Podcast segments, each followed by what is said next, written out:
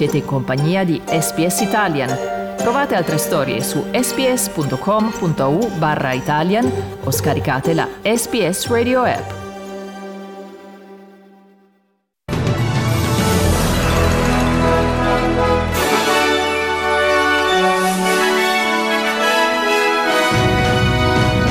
Soddisfazione della prima ministra neozelandese Jacinda Ardern dopo i colloqui con Anthony Albanese. Le autorità ucraine chiedono aiuto per fare evacuare i civili da Mariupol dove si sono verificati casi di colera. Domani in quasi mille comuni italiani si vota per le amministrative. Sport Nations League, Inghilterra e Italia si affrontano domani mattina a Wolverhampton. Buongiorno qui Domenico Gentile con il giornale radio di sabato 11 giugno 2022.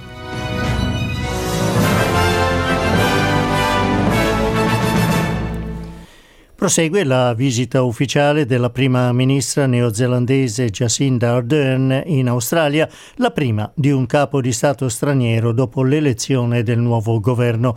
Ieri il primo ministro Anthony Albanese e la Ardern hanno discusso diversi temi, tra i quali la deportazione da parte australiana di cittadini neozelandesi condannati ad oltre 12 mesi di reclusione, tema che sta a cuore al governo di Wellington.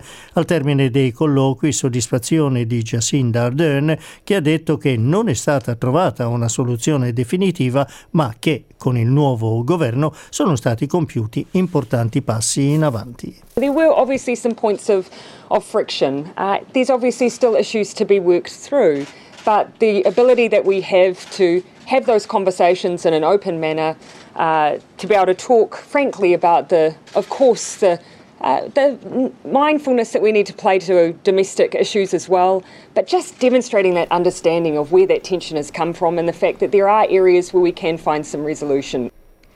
Altri temi di interesse comune sono stati il Pacifico e i cambiamenti climatici e a questo proposito Anthony Albanese ha detto che l'Australia assumerà un ruolo internazionale più visibile, pur ammettendo che c'è molto lavoro da fare. Albanese ha poi accusato il governo precedente di non avere preso azione sui cambiamenti climatici, incluso il progetto idroelettrico Snowy Hydro che sta procedendo con un ritardo di oltre 19 mesi sul previsto. The previous government had said that Snowy Hydro should be up and running effectively uh, around about this time. Uh, we now know that there'll be a, a, blowout. This isn't surprising, given the government on a range of uh, areas, the former government, whether it be fiscal positions, whether it be delivery of projects, uh, it was always about the announcement, never about the delivery.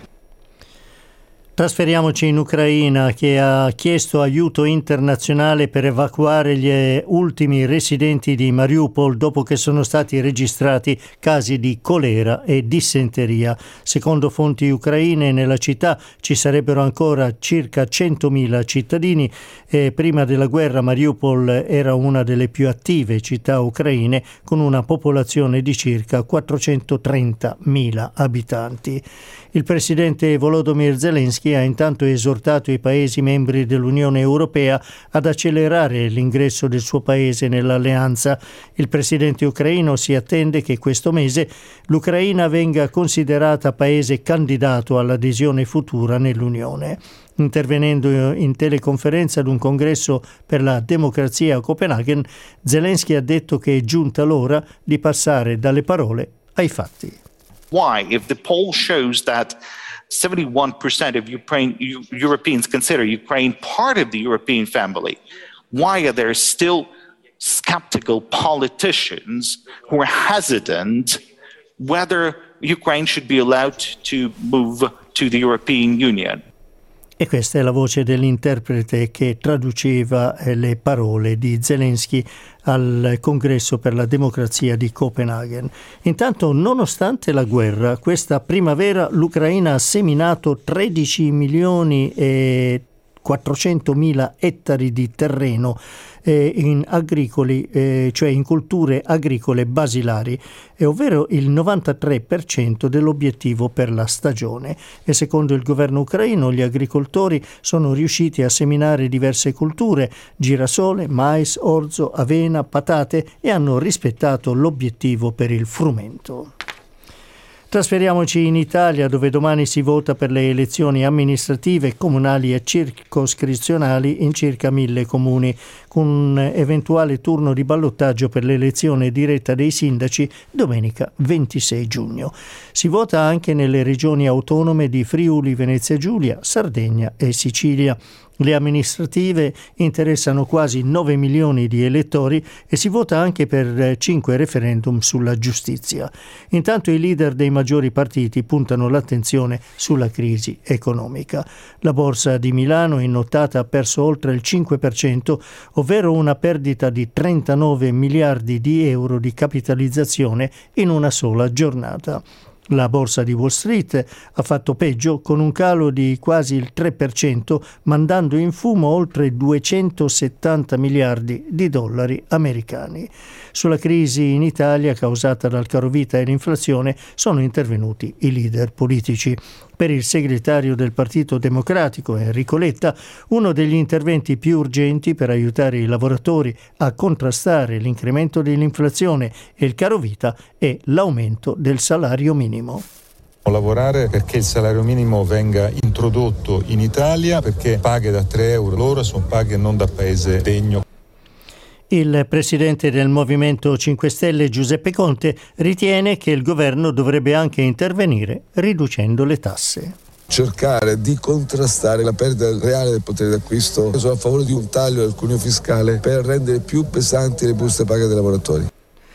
Per la leader di Fratelli d'Italia, Giorgia Meloni, il presidente del Consiglio Mario Draghi dovrebbe chiedere un intervento economico dell'Unione Europea. Continuo a non capire perché Draghi non ponga seriamente in Europa il tema di un fondo di compensazione per le nazioni che saranno più colpite dalle sanzioni.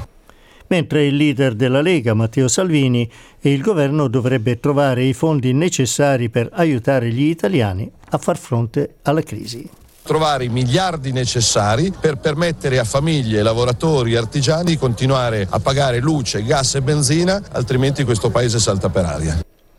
Torniamo in Australia. Ha fatto ritorno a Biloela ieri pomeriggio la famiglia Tamil, liberata dal centro di immigrazione di Perth dopo aver trascorso quattro anni in detenzione. Un folto gruppo di sostenitori ha accolto in aeroporto la famiglia Nade Salingam con cartelli di benvenuto. Dopo lo sbarco, Priya Nade Salingam si è inginocchiata e ha baciato il terreno e ha ringraziato tutti coloro che si sono battuti per la liberazione della sua famiglia e ritorno a Biloela. Thank you to all in Bilo community, wonderful friends. I starting new life. So happy. Thank you. E oggi Nade Salingam saranno ospiti speciali del Festival Multiculturale di Biloila, mentre domani è prevista una celebrazione speciale dell'intera città per la piccola Tarnica che compie 5 anni e sarà il primo compleanno che potrà celebrare fuori da un centro di detenzione. Le autorità del Victoria e New South Wales invitano tutti coloro che intendono viaggiare durante il lungo ponte settimanale di essere pazienti e di presentarsi con largo anticipo negli aeroporti. Per coloro che intendono spostarsi eh, in macchina prestare, eh, cioè di prestare particolare attenzione se si recano nelle località sciistiche.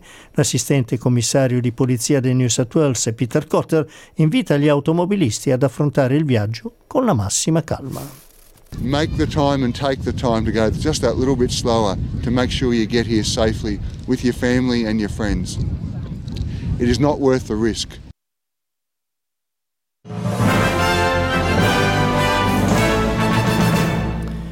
Passiamo al mercato dei cambi, il dollaro australiano vale 71 centesimi di quello americano e 67 di euro. Sport Nations League. Domani mattina a Wolverhampton la nazionale azzurra di Roberto Mancini affronta l'Inghilterra in quella che molti vedono come una rivincita della finale del campionato europeo. L'Italia non ha mai giocato a Wolverhampton Dopo due partite, la nazionale azzurra guida la classifica del terzo girone della Nations League con quattro punti, seguita da Ungheria che ne ha tre, avendo battuto l'Inghilterra, e Germania che ne ha due, e dopo due pareggi sia con Italia che con Inghilterra, e l'Inghilterra che ha un solo punto, avendo pareggiato con la Germania. In Formula 1 grande attesa per la prestazione della Ferrari al Gran Premio dell'Azerbaijan sul circuito di Baku, in quanto la Ferrari di Charles Leclerc è stata notevolmente più veloce delle Red Bull di Sergio Perez e Max Verstappen, facendo ben sperare per un risultato positivo al Gran Premio dell'Azerbaijan domani mattina. Chiudiamo con le previsioni meteorologiche. A Perth giornata con cielo nuvoloso e possibilità di pioggia, eh, 22 gradi. Adelaide possibilità di pioggia nel corso della giornata, 15 gradi. E pioggia è prevista anche a Melbourne. La punta massima sarà di 13 gradi. Ad Hobart giornata di pioggia e vento, 11 gradi di punta massima. A Canberra invece cielo parzialmente nuvoloso con una punta massima di 10 gradi. A Sydney cielo sereno ma molto vento, soprattutto nel pomeriggio, 16 gradi. A Brisbane una giornata di sole, 18 gradi. A Cairns cielo prevalentemente sereno con una punta massima di 25 gradi. E a Darwin una bella giornata di sole con una punta massima di 31 gradi.